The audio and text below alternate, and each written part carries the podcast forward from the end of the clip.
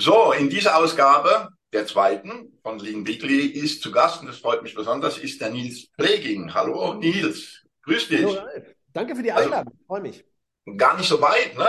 Ähm, ins Hessische nach Wiesbaden von hier aus. Ne? Ist von Heddesheim, also Mannheim, 70 Kilometer oder so. Ums Eck. Ums Eck quasi.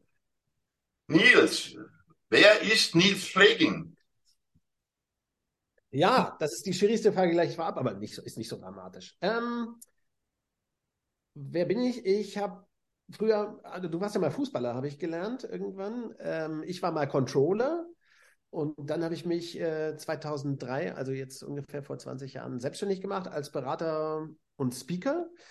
Und ich glaube, das wird dir vielleicht auch ähnlich gegangen sein. Wir sind ja beide auch nicht mehr so ganz so jung, da haben wir einiges probiert und gemacht und, und getan und uns vertan damals dachte ich halt, ja, wenn ich dieses Thema Beyond Budgeting nannte sich das damals, also sowas wie Lean, aber für äh, so Management-Typen.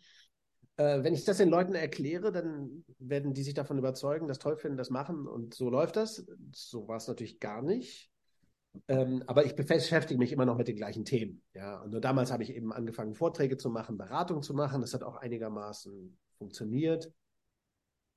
Und über die Zeit hat sich das immer mehr verästelt und verzweigt. Vielleicht kennst du es auch in deiner Arbeit mit Lean. Man fängt dann an, sich um ganz andere Dinge zu kümmern, zum Beispiel du um die, um die Plattform, äh, eine Technologie letztendlich. Also wer denkt daran, Social Media, eine Website zu gründen als Leaner, da kommt man ja nicht drauf, das kommt über die Zeit. Ich habe zum Beispiel jetzt auch eine Softwarefirma, Comenius, oder eine, eine, eine Lern Lerntechnologiefirma namens Comenius, mit der wir eben eine Lernplattform, Diskurs, Diskurs Diskussionsformat, Lernformat anbieten. Ähm, ich mache immer noch Vorträge und Beratungen. Äh, und mit Red 42 machen, reden wir über Konzepte und, und betreiben auch diese Konzepte für Lean-Transformation, könnte man sagen, oder Beta-Transformation oder Organisationstransformation. Wir machen also Beratung, äh, wir haben Konzepte entwickelt wie Zellstrukturdesign. Naja, über die 20 Jahre habe ich auch ein paar Bücher geschrieben. Da habe ich Und hast sogar einen Preis bekommen, ne? Ähm, ja. 2006 für ähm, also in der Kategorie Leadership, ne, äh, zum Wirtschafts, den Wirtschaftsbuchpreis oder so. Ne? Ja, Deutscher Wirtschaftsbuchpreis, den habe ich gewonnen mhm. 2006, also wenig, mit meinem zweiten Buch gleich. Äh, 2006 habe ich diesen Preis gewonnen. Da erinnere ich mich noch, als ich auf der Frankfurter Buchmesse war, hat gerade vorher in dem Zelt, wo die Preisverleihung stattfinden würde, Dieter Hildebrand irgendwie so einen, so einen Vortrag gemacht. Da erinnere ich mich noch dran. Ähm, der Gunter Dück hat damals auch Pre diesen Preis den kennst du bestimmt auch, ne? Gunter Dück hat auch diesen Preis gewonnen für ein anderes Buch. Lean Brain Management nannte sich das interessant. äh, was eine Satire auf auch Lean über Kandidlung, das falsche Lean und natürlich falsche Management-Ideen ist. Ähm, und mein Buch Führen mit flexiblen Zielen hat damals den Wirtschaftsbuchpreis eben gewonnen. Also der Dück hat einen gewonnen, ich habe einen Preis gewonnen und ein amerikanischer Autor. So, und dann hast du ja äh, Wirtschaftswissenschaften in Hannover und Sevilla studiert. Genau, äh, und das, Wie kommt man ähm, auf die Idee, nach Sevilla zu gehen? Genau, ich musste, denn ich habe mich, also ich habe in Hannover studiert, auch meiner Geburtsstadt und Heimatstadt. Äh, da habe ich angefangen zu studieren Wirtschaft, also BWL. Ähm, und dann irgendwie, das weiß nicht, wie du dazu stehst, äh, Ralf, aber ich hatte so ganz stark dieses Bedürfnis, auch mal rauszukommen und die weite Welt zu sehen. Da habe ich mich dann also auf Erasmus-Programm, so ein, so ein einjähriges oder halbjähriges Studienplatz halbjährigen Studienplatz für, mit Erasmus beworben. In alle möglichen Städte. Bristol ist nichts geworden, Dublin ist nichts geworden. Und Sevilla wurde was. Ich konnte aber gar kein Spanisch. Das musste ich mir also dann drauf, äh, drauf schaffen, um dann in Spanien tatsächlich in Sevilla ein Jahr zu studieren. Und das wiederum hat mir so viel Lust gemacht auf die Arbeit im Ausland oder das Leben im Ausland und auch das Spanische, dass ich dann ein halbes Jahr mal ein Praktikum bei Xerox gemacht habe. Ist wichtig zu, zu unserer Geschichte auch, zu meiner Geschichte. Ähm, dort hatte ich meinen, dann, dann tatsächlich meinen ersten Kontakt mit Total Quality und mit Lean. Denn mein damaliger Chef bei Xerox, Xerox in Argentinien, der, also ich habe dort in dem Qualitätsmanagementbereich, in der Qualitätsabteilung gearbeitet. Und ein, der, der Job, den man mir damals gegeben hat, ich hatte sechs Monate Zeit, der erste war die Logistik Prozesse zu optimieren, zu verbessern. Das habe ich wirklich ernst genommen, vielleicht sogar zu ernst. Also es hat tatsächlich auch funktioniert. Also wir haben Logistik, Import, Waren, Handling verbessert. Was faszinierend und damit bin ich, damals bin ich auch zum ersten Mal in Kontakt gekommen mit so Konzepten wie Lean und äh, Reengineering war damals ein Thema. Äh, Prozessmanagement, Prozessverbesserung, natürlich Verschw Vermeidung von Verschwendung und manueller äh, Doppelarbeit und so weiter. Und ja, und nach äh, Argentinien, ja, bitte, du? Ja, nur, nur zur Ergänzung, nach Argentinien hatte ich dann Lust, äh, mehr noch in Lateinamerika zu leben und ich bin dann ja auch zwölf Jahre, habe ich ja in Brasilien, in Sao Paulo gelebt. So, und da wollte ich ja drauf hinaus. Also das ist ja etwas, was uns verbindet. Ne? Ähm, also wenigstens der Kontinent. Äh, ich war ja mal zweieinhalb Jahre in Chile in Santiago. Ah, das hatte ich nicht auf dem Schirm, Ralf. Okay. So. Was hast du da gemacht in Chile? Äh, ja, das ist schon so lange her, Nils, dass man das vielleicht gar nicht. Also es gab mal einen FDP-Politiker, ähm, Bangermann, ich weiß nicht. Ähm, so. Der Fette, klar, natürlich. Ähm, und der war ähm, nach seiner Karriere in Deutschland war der an der EU äh, und war zuständig für äh, den Bereich der naja, Innovationstransfer. Also, ja. Also ein Wirtschafts-, äh, also ein, ein Kommissär, ne, so. Und du hast ja vorhin auch so ein paar, sowas gesagt, wie Erasmus und so weiter und so fort. Es gibt, das gibt's ja auch heute noch, es gibt verschiedene, äh, Projekte oder wo man auf europäischer Ebene. Äh, und ich war ja in der Tat 15 Jahre nicht in Deutschland. Also ich war 15 Jahre lang Ausländer. Ah, auch. Okay. ja, ich war ja auch lange ähm, und ähm, da ging es dann immer so um Innovationsaustausch. Ähm, das heißt, ähm, äh, die Deutschen haben irgendwelche Leute nach Griechenland geschickt und die Griechen haben irgendwelche Leute nach Schweden geschickt und die Schweden nach Frankreich und so weiter und so fort. Und damals war es so, dass man, ähm, jetzt ist ja Chile nicht unbedingt Europa, aber das wissen halt viele auch nicht, ne? sondern dass man darüber natürlich auch im weitesten Sinne Entwicklungshilfe betreibt über ja. solche Fonds. Ähm, und Chile ist ja jetzt aktuell ganz interessant, ne, wegen dem Lithium äh, Vorkommen, das da, da ist, ne, äh, und so weiter. Und da gab es dann halt eben einen Austausch und das war noch zur Zeit, zu meiner Zeit, wo ich noch Refa, also ich habe noch, ich habe auch diese Refa-Vergangenheit. Refa. Dieser, dieser komische Verband äh, restlose Ausbeutung friedlicher Arbeitnehmer. Ne? Ja. Ja. Na, das ja. ist halt Taylorismus pur. Also du hast eigentlich retro -Methoden. Ja, ja. Also ich gehöre ja denen an, ähm, die geglaubt haben, man müsste irgendwelche Arbeitsabläufe in hundertstel Minuten messen ja, und müsste dabei den Leistungsgrad beurteilen. Mit dem äh, Klemmblock. So, genau, mit Klemmbrett und äh, so. Ne? Und, ja. ja. Das ist Taylorismus pur. Also ja, also äh, aus diesen Quellen habe ich natürlich während der Qualitätsmanagementzeit auch ein bisschen getrunken. Also da gab es manche Sachen, die wir da gemacht haben, waren nicht so, vielleicht nicht so smart. Ich denke, ich hatte Glück, unser, unser Chef da, der Qualitäter, war, war sehr, auf, sehr gebildet auch. Äh. Aber genau, also du sprichst auch Spanisch? Nein, überhaupt nicht. Ach so, okay, das habe ich nämlich auch gelernt. Also Spanisch natürlich, Portugiesisch spreche ich fließend. Und ich habe dann auch in Chile zum Beispiel so Tagesseminare mal gemacht. Schon 15 Jahre her wahrscheinlich in ganz Lateinamerika so, so Tagesworkshops to Beyond Budgeting damals. Ja, das war. Ja, nee, also jetzt haben wir, glaube ich, ein bisschen in unserer gemeinsamen Vergangenheit äh, rumgewühlt. Das ist ja auch, das, also ich finde es ja auch immer spannend, ne? mal zurückzublicken, wo man herkommt ne? Ähm, und ähm, wer man ist und dann wird man Übrigens, möglicherweise auch, vielleicht auch besser verstanden. und ich merke auch immer, das ist vielleicht, eint uns vielleicht auch, wir sind ja jetzt nicht mehr unter 40, sagen wir mal so, ähm, ähm, man, man kommt auch immer wieder zurück zu diesen Wurzeln. Also man, äh, ich habe zum Beispiel früher mal Grafikdesign gemacht in der Werbeagentur. Du hast eben FDP erwähnt. Mein erstes, meine ersten, mein erst allererster Job noch vor der Studienzeit war in der Werbeagentur, da musste ich FDP-Werbung machen, was mir eigentlich aufgestoßen, übel aufgestoßen ist. Das war nicht so meine Partei und ist es nach wie vor nicht. Ja, ja. Ich wollte gerade ähm, sagen, das ist ja vielleicht auch eine Strafe. Ne? Genau, aber für die habe ich dann so Broschüren und Drucksachen gemacht. Äh, naja, gut, was man nicht alles tut. Aber ich komme immer wieder zurück auf diese Sachen, weil ich heute auch wieder Bu Bücher designe, beispielsweise. Du sitzt da ja vor Sachen, die ihr gedesignt habt für Leanbase. Ich ja, designe also auch für Red 42 Poster, unsere Bücher. Lernmaterialien. Also ich bin immer noch teilweise Designer, Texter, alle diese Dinge auch. Ja. Ja, Nils, also, ähm, ich weiß nicht, wie es dir geht. Mir geht es so, ähm, ähm, ich bin an, manchmal habe ich den Eindruck, ich bin an 100 Sachen dran.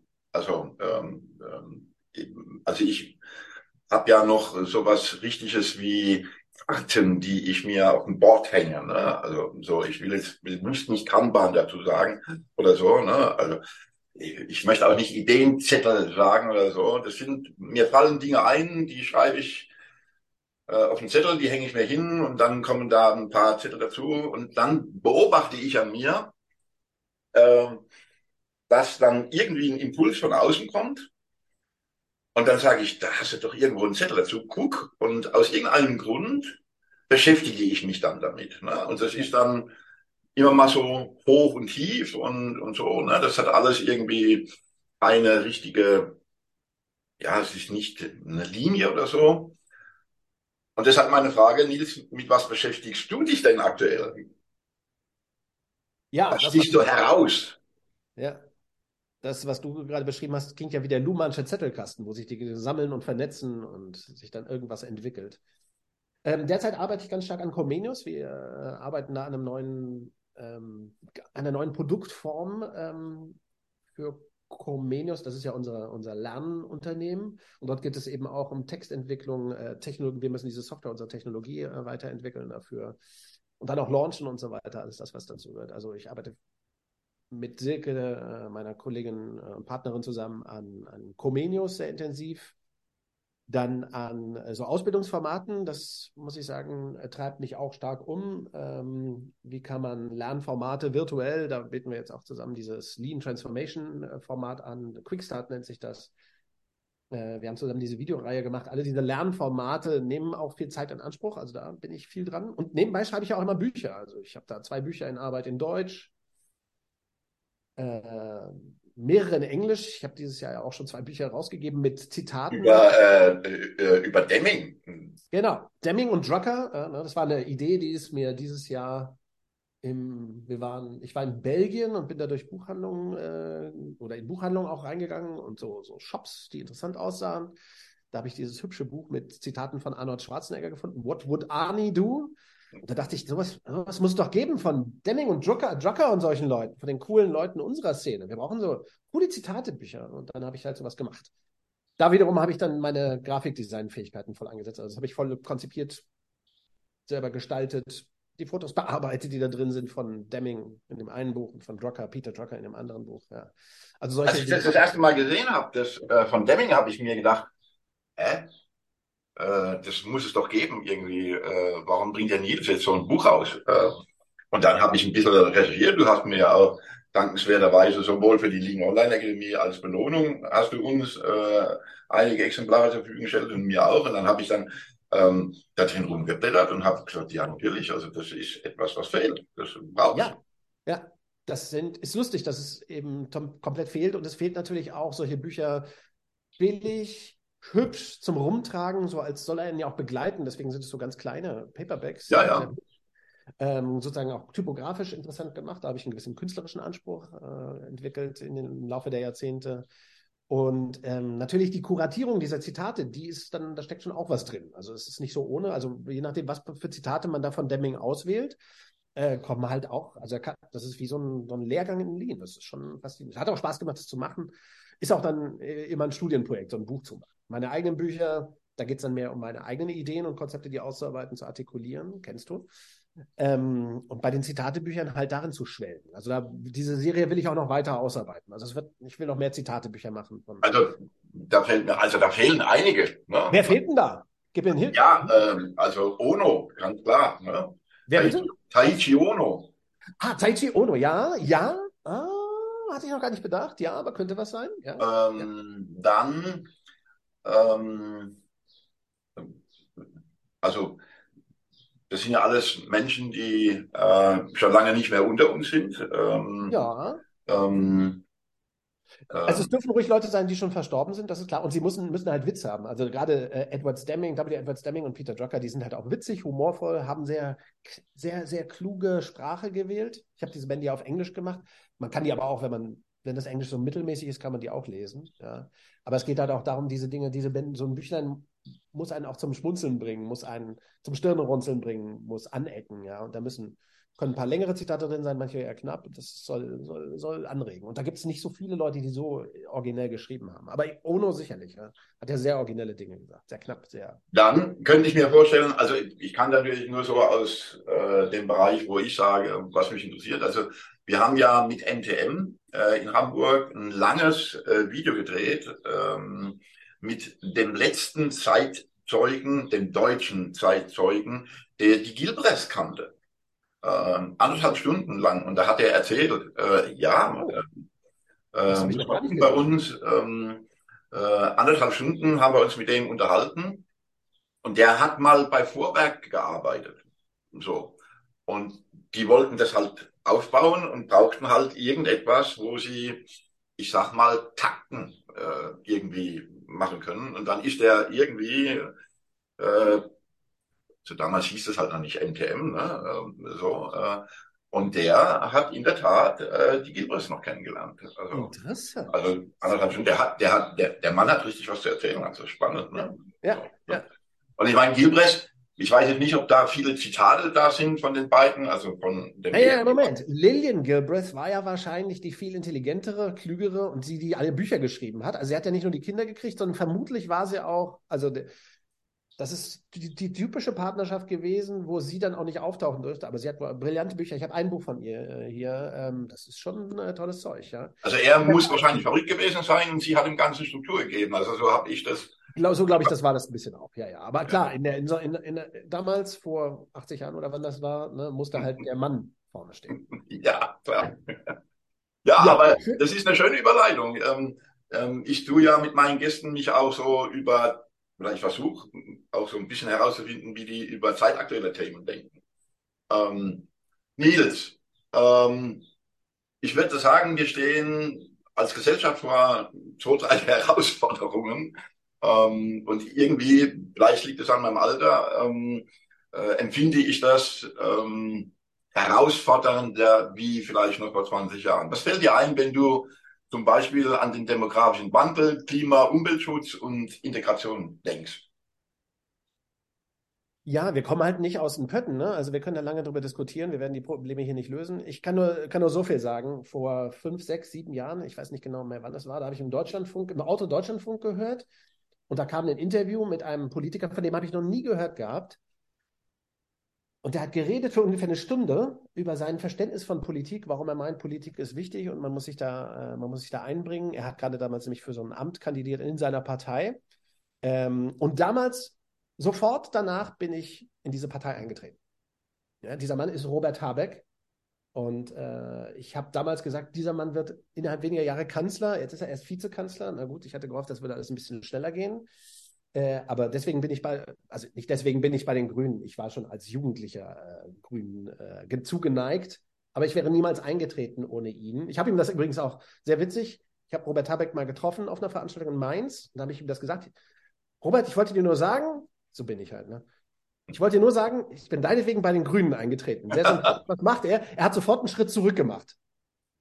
So, ist, vielleicht ist der Typ verrückt. Ähm, äh, fand ich auch sehr, sehr, sehr merkwürdig, aber sehr sympathisch. Äh, äh, naja, ähm, jedenfalls, ich glaube, wir können den Herausforderungen unserer Zeit nur begeben, wenn wir äh, begegnen. Und du hast ja drei genannt. Für mich sind, äh, ich wollte mich dann eben auch bildungspolitisch engagieren. Das habe ich auch immer noch nicht hingekriegt. Ist auf meiner Liste ganz oben, auch bildungspolitisch äh, mich zu engagieren. Über die Grünen vielleicht, aber äh, irgendwie, irgendwie, müssen wir da was tun. Wir müssen halt, wir müssen uns leider politisch engagieren. Wir müssen leider. Wir müssen uns als Demokrat, Demokraten vor die Demokratie stellen, weil die Zeiten sich eben geändert haben. Du und ich, wir sind Nutznießer von jahrzehntelanger Zeit, wo man apolitisch sich halten, muss man nichts beitragen und es lief auch so. Gut, viel zu viel Helmut Kohl und zu viel, zu viel Schwachsinn in der Politik natürlich. Ähm, aber ähm, äh, jetzt gilt es halt, äh, sich zu engagieren, nicht zu nölen und äh, unzufrieden zu sein über die Politiker, sondern selber was beitragen. Ja. Und da, da reicht es eben nicht zu wählen. Ein bisschen mehr muss es schon sein. Ja. Da gibt es ganz viele Möglichkeiten, äh, aber wir müssen schon gestalten. Und die Politik ist halt, das ist halt wir. Also auf Politiker zu schimpfen, ist das Dümmste, was man machen kann. Ich kann von mir aus meiner Partei schimpfen und wie bescheuert ich die CDU finde. Aber wenn ich andererseits nichts tue für die politischen Kräfte, die ich für richtig halte oder für leistungsfähig halte, in meinem Fall sind das die Grünen, dann ist das auch relativ sinnlos, ja, über Politiker zu schimpfen. Wir haben genau die Politiker, die wir verdienen. Heißt Ja, genau. Ähm, also ich nehme, also gerade im Bereich dem Klima- und Umweltschutz, naja, ich gehöre zu einer Generation an, das hat also, also niemanden interessiert. Ne? Also ähm, ich lebe schon so lange, dass ich äh, die Urbewegung der Grünen ähm, mitbekommen habe. Ähm, Atomkraft, nein, danke, in Wühl. Ja. Ne? ja. Ähm, das war ja 84 oder so. Da unten gelebt. Ja. Und ähm, so, ne, ähm, das hat niemanden interessiert. Aber was ich jetzt so spüre, ist, also ich würde sagen, jeder Einzelne kann das Thema nicht mehr wegwischen. Ne? Also das merkt er ja im am eigenen Leib, wenn ich so will. Ne? Aber wenn es darum geht, ähm, etwas zu tun, selbst zu tun, da wird schwierig. Ne? Und ähm, das ist dann. Hm, ne? Ja, also na, das ist ja ganz interessant. Also die Grünen wurden ja Anfang der 80er gegründet. Jetzt ist vier, 40 Jahre später das Thema Umweltschutz und Klimawandel und so weiter ist im Mainstream angekommen. Neuerdings geriert sich, geriert sich ja sogar die CDU-CSU als Umweltpartei, was witzig ist, weil natürlich de facto betreiben sie das nicht und sie tun auch unendlich viele Dinge dagegen. Ich will da keine Schuld geben, aber das ist halt die Natur, sagen wir so, von, von konservativen Parteien vielleicht auch. Und auch natürlich Parteien, die sich ein Stück weit ähm, haben korrumpieren lassen von der Macht. Ähm, davon ist ja auch die SPD nicht frei, sind auch die Grünen nicht ganz frei. Ja? Ich will hier nicht schönreden oder schlecht reden. Aber wir stecken in so einer problematischen Situation. Ja, okay, jetzt hatten wir alle gerafft, das ist wichtig. Jetzt müssen wir aber auch entsprechend handeln. Und das ist ja sehr wichtig, zum Beispiel auch zu verstehen, dass Wirtschaft und Umweltschutz keine konträren, keine Widersprüche sind oder Arbeitsplatzsicherung und Schaffung und Umweltschutz sind natürlich absolut verträglich, aber da gilt es eben auch, den politischen und wirtschaftlichen Raum zu gestalten. Dazu braucht es äh, progressive Gesetzgebung, äh, progressive ähm, Gestaltung und das war schlecht. Also das ist auch, das muss ich ja sagen, das ist auch, die gegenwärtige Koalition ja fast so schlecht wie die davor. Ähm, und die SPD, ähm, der, mit der ich auch, für die ich auch Gefühle empfinde, als guter Demokrat muss man ja für die SPD äh, Gefühle haben. Und äh, die haben schließlich die Demokratie in Deutschland wesentlich vorangebracht, ist ganz klar, in der Weimarer Republik. Äh, trotzdem ist das natürlich eine Enttäuschung, wenn man sieht, wie wenig Gestaltungsimpetus da herrscht. Und ich denke, das ist das Problem. Wir haben ja nicht ein, die Bevölkerung ist nicht gegen Umweltschutz. Die Bevölkerung ist nicht gegen, ich glaube, sind, in der Bevölkerung gibt es eine, eine, robuste Mehrheit für eine intelligente Immigration, äh, eine, eine, vernünftige Asylpolitik. Weil wir wissen ja auch, die Bevölkerung schrumpft, das hast du ja auch angedeutet schon. Ja? Also unsere Bevölkerung schrumpft. Natürlich brauchen wir ganz viel Immigration. Wir brauchen Millionen, am besten eine Million Einwanderer pro Jahr und das ist ja kein Problem. Ja, das ist ja das Wunder. Das Schönste ist ja auch, wenn man Immigranten, also Asylanten Geld bezahlt, geben die das sofort bei Aldi und bei Lidl wieder aus und es fließt sofort zurück. Also es gibt ja gar keinen Verlust oder so. Außerdem wollen die Leute alle arbeiten. Also und da ist natürlich eine konservative Politik, die sich konservativ versteht, als zum Beispiel, und da kommen wir auch auf unsere Arbeit, ähm, wenn dann Werte hochkünstlich hochgehalten werden, die wir gar nicht teilen. Jeder von uns hat individuelle Werte, okay. Aber wir als Gesellschaft haben überhaupt keine Werte. Wir haben ein Grundgesetz dafür, damit wir keine gemeinsamen Werte haben müssen, die wahrscheinlich faschistisch wären. Ja? Also das Grundgesetz macht uns wertefrei. Wir haben da Prinzipien, die Würde des Menschen ist unantastbar. Das reicht für fast alles. Und fast alle Phänomene in Arbeit und Organisation und Lean und Arbeitsplatz und Arbeitszeitgestaltung lässt sich alles durch unser Grundgesetz erklären. Gesetze haben wir auch noch. Aber eine Million Syrer zusätzlich oder eine halbe Million Ukrainer oder zwei Millionen Afghanen bringen ja unser Grundgesetz nicht ins Zwang oder unsere Gesellschaft. ja. ja. aber ich, Deswegen, Nils, aber ich glaube, ähm, ich habe ja vorhin gesagt, und als wir so ein bisschen über unsere Vergangenheit gesprochen haben, ich hatte ja das große Glück, 15 Jahre lang Ausländer zu sein. Ähm, also ich war ja selbst Ausländer. Ich war, Ah, Ausländer, ja klar. Ausländer. Heilsame, heilsame Sache. Ich war in Brasilien zwölf Jahre Ausländer. So. Super Erfahrung. Super Erfahrung. Ne? So. Ja, aber Gesetze. Ähm, jetzt gibt's ja, jetzt geistert ja äh, sowas rum wie AI, oh, ganz schlimm und so weiter und so fort. Jetzt gibt es ein paar Leute, die sagen, also das müssen wir re äh, regulieren. Also äh, KI müssen wir regulieren. Ja. So, und jetzt? Was regulieren wir da? Naja, ich glaube, da gilt auch etwas, was ich von Robert Habeck so mal gehört habe und hochintelligent finde. Ähm, Robert Habeck hat mal sehr schön gesagt, also man, man darf sich da keine Illusionen hingeben. Die Welt verändert sich ja ständig. Und der politische Sektor, der kann nicht vorlaufen und die Dinge sozusagen antizipierend gestalten. Der politische Sektor hängt 20 Jahre der Realität hinterher. Das heißt, wir haben jetzt sogenannte KI. Es gibt ja keine KI. Es gibt nur sogenannte KI. Können wir auch noch drauf kommen. Also sogenannte KI, wenn wir die jetzt regulieren, muss man sehr vorsichtig sein, weil wir hinken hinterher und die, ist, die Sache ist schneller. Die technologische Entwicklung ist sehr schnell. Das heißt, mit detaillierten Gesetzgebungen kommen wir da nicht weiter. Aber mit Datenschutz zum Beispiel, das ist was, was wir mittlerweile gerafft haben, einigermaßen. Nicht so super gut geregelt, also so mittelgut geregelt haben wir das auch. Das müssen wir jetzt auf KI, sogenannte KI anwenden. Und das gilt für andere Themen genauso. Also, das ist ganz wichtig, glaube ich, zu verstehen. Die Natur des, der politischen Sphäre ist, dass die 20 Jahre hinterherhängt und eben nicht voraus. Weil man muss ja die Erkenntnisse, die die Gesellschaft hat, erst in Prinzipien und dann in Gesetze gießen und dann durchs Parlament bringen und so weiter. Das dauert. Ja?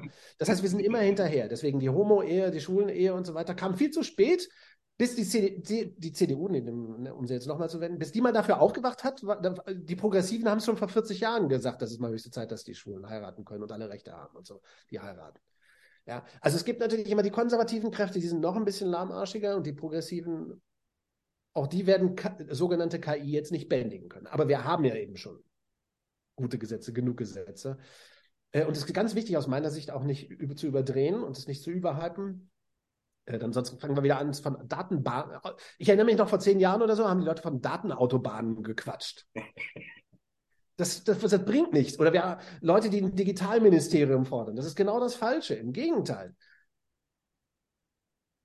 das Digitale oder gutes Wirtschaften, das müssen wir natürlich überall berücksichtigen. Im Wirtschaftsministerium, im Finanzministerium, um, im Umweltschutz, im Familien, äh, im Umgang mit Familien und Sozialen. Ähm, das ist keine Sache. Wir brauchen kein Digitalministerium. Das ist so ein klassischer Denkfehler. Wir brauchen auch keine Qualitäts- oder Lean-Abteilung, sondern alle müssen da, entweder alle haben das in ihrem Blut, wie bei Toyota, oder das ist nirgend. Ja. Klassische Denkfehler. Und der größte Denkfehler ist natürlich, dass es KI geben könnte oder gibt. Es gibt es nicht, wird es nie geben. Das ist so wie der Unterschied zwischen Gold Gold gibt es. Es gibt auch Katzengold. Das ist so ein wertloses Mineral. Ähm, so ist das ein bisschen mit KI. KI kommt, ist ja Science Fiction. Ich weiß nicht, ob du Science Fiction Filme magst. Terminator? Äh, ist jetzt nicht so das Ding, wo ich mir angucken würde. Also wo ich bewusst ins Kino gehen würde. Ja, naja, es gibt ja so. Also ich habe früher Raumschiff Orion gesehen und natürlich Enterprise. Das war auch Da weiß ich nicht, ob es da KI gibt. In Enterprise gibt es KI überall, ja. Äh, immer wieder mal so intelligente Maschinen, die fühlen können, leben. Data zum Beispiel, diese Figur aus äh, Star Trek Next Generation. Das ist ja eine Maschine, die lernt, Mensch zu sein, eigentlich. In der ganzen Serie, über diese Staffeln hinweg. Also das ist KI oder Artificial Intelligence. Das gibt es nur in Science Fiction. Was wir haben, ist wie, also es verhält sich zu echter KI wie Katzengold zu Gold. Das ist halt Maschinenlernen ist was ganz, was ganz Kompliziertes und dann auch wieder Triviales andererseits. Ähm, deswegen, das wird niemals Menschen überrumpeln oder von hinten uns die Köpfe einschlagen, weil das kommt nicht auf die Idee. Das ist gut. Äh, und das vollbringt auch keine Wunder und das wird auch zum Beispiel Bildung und Lernen nicht beflügeln, sondern höchstens Lernmethode, Lerntechnologie beflügeln. Ja. Naja, also nicht überreagieren, nicht in Schnappatmung kriegen. Ähm, ich also vor vielen Jahren haben wir ja auch Angst gehabt vor E-Learning. Ja, vor E-Learning, vor dem Fernsehen, Virtual Reality. Fernsehen, ne? ja, ja, genau. äh, Internet natürlich. Alles ganz schlimm. Ja. Alles ganz schlimm. Äh, ich, ich denke, was, was mich ein bisschen traurig macht, wir hypen viel zu viel und die wertvollen Trends werden übersehen. Für mich ist zum Beispiel eine der wertvollen Trends ist Lean. Ja? Ähm, und Lean ist ja auch so gehypt worden, dann stark abgestürzt aber es steckt so viel Wertvolles drin ähm, und das nicht zu übersehen, dann leistest du halt auch, versuchen wir auch einen Beitrag zu leisten. Das Interessante ist ja, dass Toyota gar nicht wusste, dass sie Lean sind, bevor, Mark Jones und Rose das Buch geschrieben haben, aber ja. ja. Oder dass sie die beste Qualität machen, dass es dafür einen Standard geben müsste, da wären die auch nicht drauf gekommen. Das haben die halt ja, ja. Und die gemacht. wussten ja auch gar nicht, dass sie Shopfloor-Management machen oder 5S oder so. Das wussten die alle nicht. Ja. Ähm, naja, gut, okay. Aber okay, fein. Äh, Nils, ähm, Wer oder was hat dich so in der letzten Zeit oder gerade aktuell besonders inspiriert? Ja, also ich lese ja relativ viel. Insofern sind es zum Teil Autoren, die mich inspirieren. Timothy Snyders Buch zum Beispiel hat mich inspiriert, kann ich sagen. Oder äh, letztens habe ich Bücher von Ralph Killman gelesen, die fand ich sehr inspirierend zum Thema Gestaltung sozialer Systeme. Ähm, natürlich haben mich auch Peter Drucker und Deming in letzter Zeit wieder inspiriert. Das, das bleibt nicht aus, wenn man solche Bücher mit Zitaten bastelt. Ähm, ich, ich vermute, weil das sind ja deine neuesten Bücher. Und wenn man jetzt nicht einfach nur Zitate sammelt und die äh, so runterschreibt, ähm, ähm, sondern da muss man sich ja mit beschäftigen. Ja, ähm, auch mit dem, mit dem Leben. Ich kaufe natürlich dann alle Bücher jedes Mal. Also von Peter Drucker habe ich naja, nicht alle Bücher, aber viele und alle Interviews gelesen. Bei Deming Ich habe also jetzt mittlerweile so eine, so eine Latte von, also so viele Lean-Bücher, äh, Deming-Bücher, Entschuldigung. Ähm, und da gibt es ja noch andere Autoren, die ich jetzt nicht nennen will, von denen ich das vorhabe, das nochmal zu machen. Da recherchiere ich natürlich auch schon dran rum. Ähm, und sammle rum. Aber ähm, ja, also mich haben in den letzten Jahren insbesondere viele ähm, Autoren hm, zum Thema Lernen fasziniert.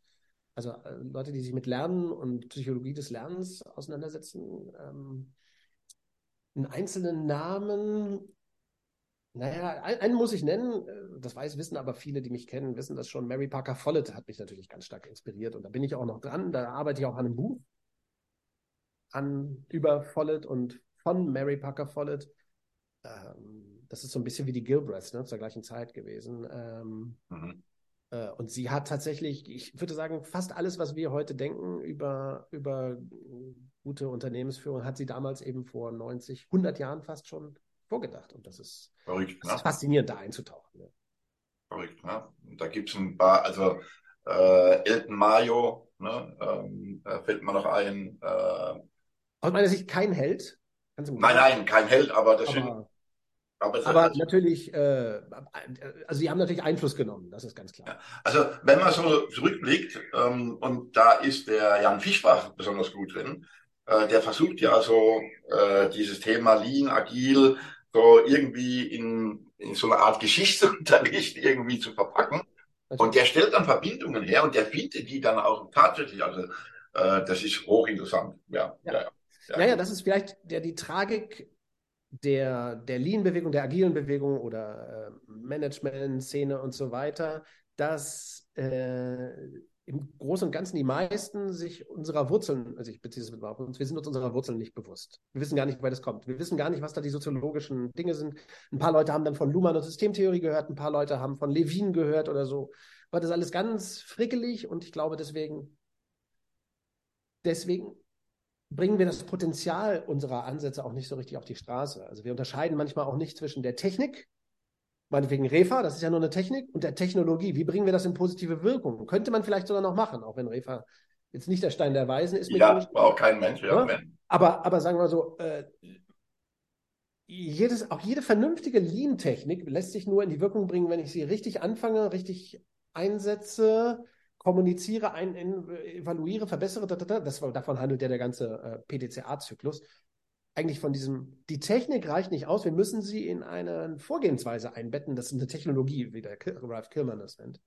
Also, und die Auseinandersetzung äh, mit diesem. Da sprichst du mir aus der Seele, weil ich natürlich, ähm, also ich glaube, ich kenne jede Methode äh, in diesem Lean-Kontext und ich bin jedes Mal erschüttert, ähm, da, dass die Leute, wenn ich sie frage, weißt du, was X oder Y ist oder ABC oder Cell oder jenes ist, dass die mir so eine richtige Definition, also da kannst du sehen, dass die ähm, so richtig das Zeugs äh, so im Bulimie-Lernen ähm, ja. äh, reingezogen haben, ne, um es dann irgendwann auszuspucken.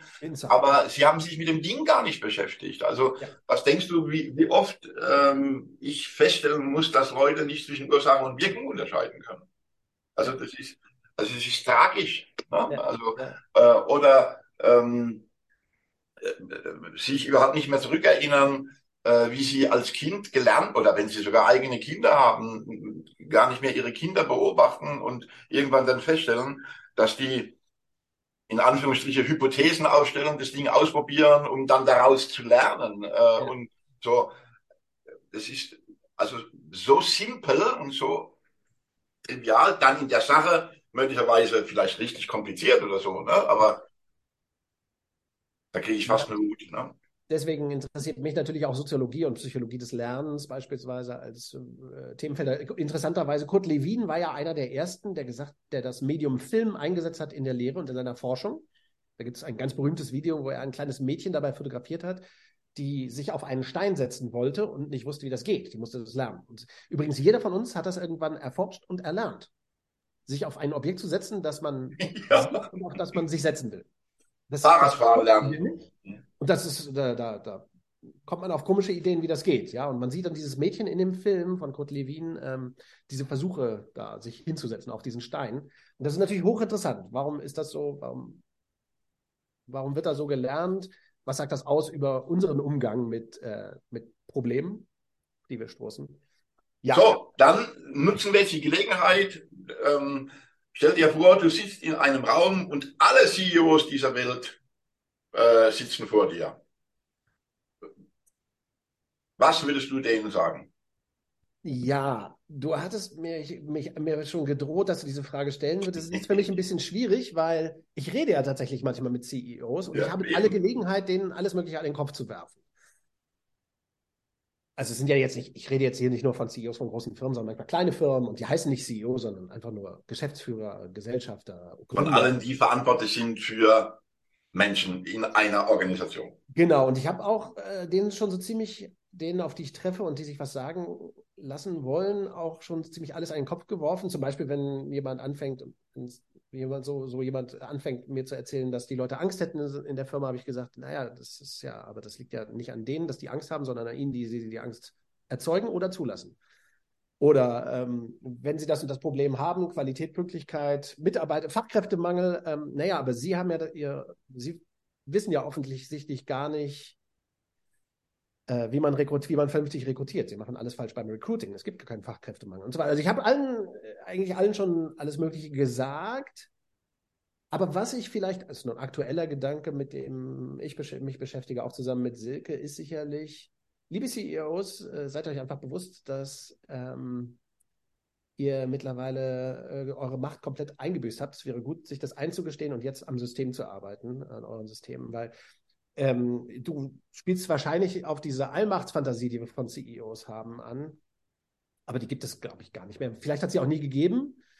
Äh, oder in Bezug auf Organisationsentwicklung, Lean und Change sowieso nicht, ist klar, weil nie hat ein CEO das System äh, nach Gutdünken verändern können. das ist immer, äh, hat was mit sozialer Dynamik, Soziologie, Psychologie wieder zu tun und mit Vorgehensweisen. Aber diese Illusion, dass CEOs eben durchregeln können, die ist ja völlig äh, lächerlich. Die ist ich glaube, die kommt auch daher, dass unsere Business-Medien, Management-Medien immer das wieder überhypen. Wenn du aufs Manager-Magazin guckst, auf das Cover oder Wirtschaftswoche, da werden irgendwelche Manager gehypt und heroisiert. Das ist völlig unangemessen, völliger Quatsch. Ähm, CEOs sollen einfach nur verdammt nochmal das System gestalten und aufhören, Leute führen zu wollen. Aber das gilt generell, ja. Für alle Führungskräfte. Ich würde schon allen raten, auch Führungskräften und CEOs, äh, hört auf, führen zu wollen. Führen ist ein Schimpfwort. Führungskraft ist ein Schimpfwort, Führen ist ein Schimpfwort und ähm, Leader ist auch ein Schimpfwort. Ja. Äh, und in allen Sprachen, egal ob man, der Führer, natürlich ist das ein Schimpfwort, ist klar, äh, in, in der deutschen Sprache, aber Leader, überall wo das draufsteht, ist ähm, tyrannisches, autoritäres Denken drin und damit kann man halt zum Beispiel keine Fachkräfte gewinnen. Ja, also alle diese Phänomene hängen zusammen. Wenn wir weiterhin überhöhen, hypen, Menschen auf den Podest stellen, hierarchisch denken, ja, ausrollen, runterbrechen, ins Boot holen, mitnehmen, mitnehmen. Das ist keine humanistische Vokabel, das ist eine äh, Vokabel, das, wenn Leute mitgenommen werden auf der Straße, da, ich, da denke ich an 1933 oder 35 oder äh, 39. Ja. Also wir sollten, wir, auch in Change, auch in Lean, sollten uns hüten, eben diese autoritären Dogmen weiterzupflegen. Und das ist harte Arbeit, ja. Entwickler. Entwickler. Ja, du meinst, das ist schon ein schlechtes Etikett auch? Äh, ich, also ich, ich tue mich so unglaublich schwer, wie ich Führungskräfte denn ihr halt noch bezeichnen soll. Ja, aber bloß nicht Entwickler. Oh Gott, Führungskräfteentwicklung, ja, Personalentwickler. Nein, nein, nein, nein. Ja, genau. Ne? Oder, Entwickeln mich nicht. Ja, oder Coach. Oder das, das hat dann irgendwie, also. Genau. So, also, Coach ist auch so eine perfide, fast schon fast faschistoid gewordener Begriff geworden. Also klar, man kommt, wir kommen nicht ganz davon weg, ja, das solche Begriffe zu benutzen. Aber äh, wir müssen das immer, da muss man sozusagen schmunzeln dabei, wenn man sagt Coach, ne? weil ähm, Menschen können sich perfekt selbst entwickeln. Das ist ja eine große Erkenntnis von Levine und Mary Parker Follett und Deming auch. Äh, niemand braucht die Leute zu entwickeln. Die wollen nur Vergnügen bei der Arbeit haben, sich selbst entfalten und was beitragen. Das ist alles, was sie. People need joy, want joy at work. Ja, das ist es. Die wollen nicht entwickelt werden von irgendwelchen Führungskräften. Und ich denke, diese Art von Rücknahme der Führungs- und Managerrolle, die Entheorisierung, die, ohne die ist Lean halt auch gar nicht denkbar und machbar. So, lassen wir stehen, Nils.